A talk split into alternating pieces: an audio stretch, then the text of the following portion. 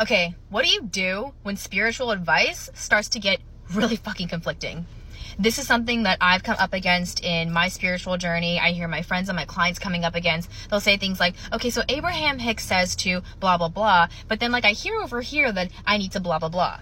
And there's a lot of ego coming up in this question because the ego is believing that there is one right way to handle the situation, one right way to feel better. And what I have to say about when spiritual advice starts to conflict is that you just take the one that works for you right now. Sometimes Abraham is going to be the one that's like really giving you clarity, is like speaking the truth, is making so much sense. And sometimes you're just going to be like, no, Abraham, like this is not working for me right now. Sometimes there is what I've noticed is like this shame that like the thing that you learned or the spiritual teaching that's being given to you is not really working or not being integrated. And so I'll give you an example. You know, Abraham, if you've listened to a lot of their content, they will have people come up on stage and the people will start to say, okay, I want to talk to you about something. I have this thing. And then they'll interrupt always. And they'll say, do you want it to happen again? And they're like, um, no. And then Abraham will be like, okay, then we're not going to talk about that. And this leaves the person feeling a little bit jaded because they're like, okay, I get that. Like, I don't want to continue giving energy to this story, sure, but what about triggers our teachers? Right? Like we also learn on our spiritual journey that every trigger has a lesson. And so if we can look underneath that, we can uncover the lesson.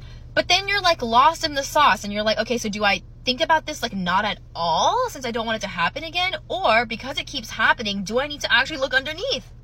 And so this is when honestly you really have to rely on self trust. No one can answer this question for you, not even Abraham Hicks, right? You have to discern for yourself like, is this something that needs a little bit more attention, even if it's going to kick up more negative vibrations or whatever? Or is this something that like is just needs to be like a, a live and let live situation? Some situations are like that. This has been coming up for me in my personal journey because there's been something that has been being triggered for me like every month for like a little over a year and I just keep not wanting to give it attention because I'm like, you know what? Like whatever, live and let live. Like I'm not going to give that energy, right? Because that was one of the spiritual teachings that was working for me a lot last year. Like just don't put your focus on it. But this year, I'm being really called to like focus on different spiritual lessons. Like that one is a spiritual lesson and I'll kind of come back to it, but right now I am being called to actually like look underneath the hood. Like I am going to give this a little bit more energy and figure out what is this trying to teach me? It actually does need my attention. Short Cast Club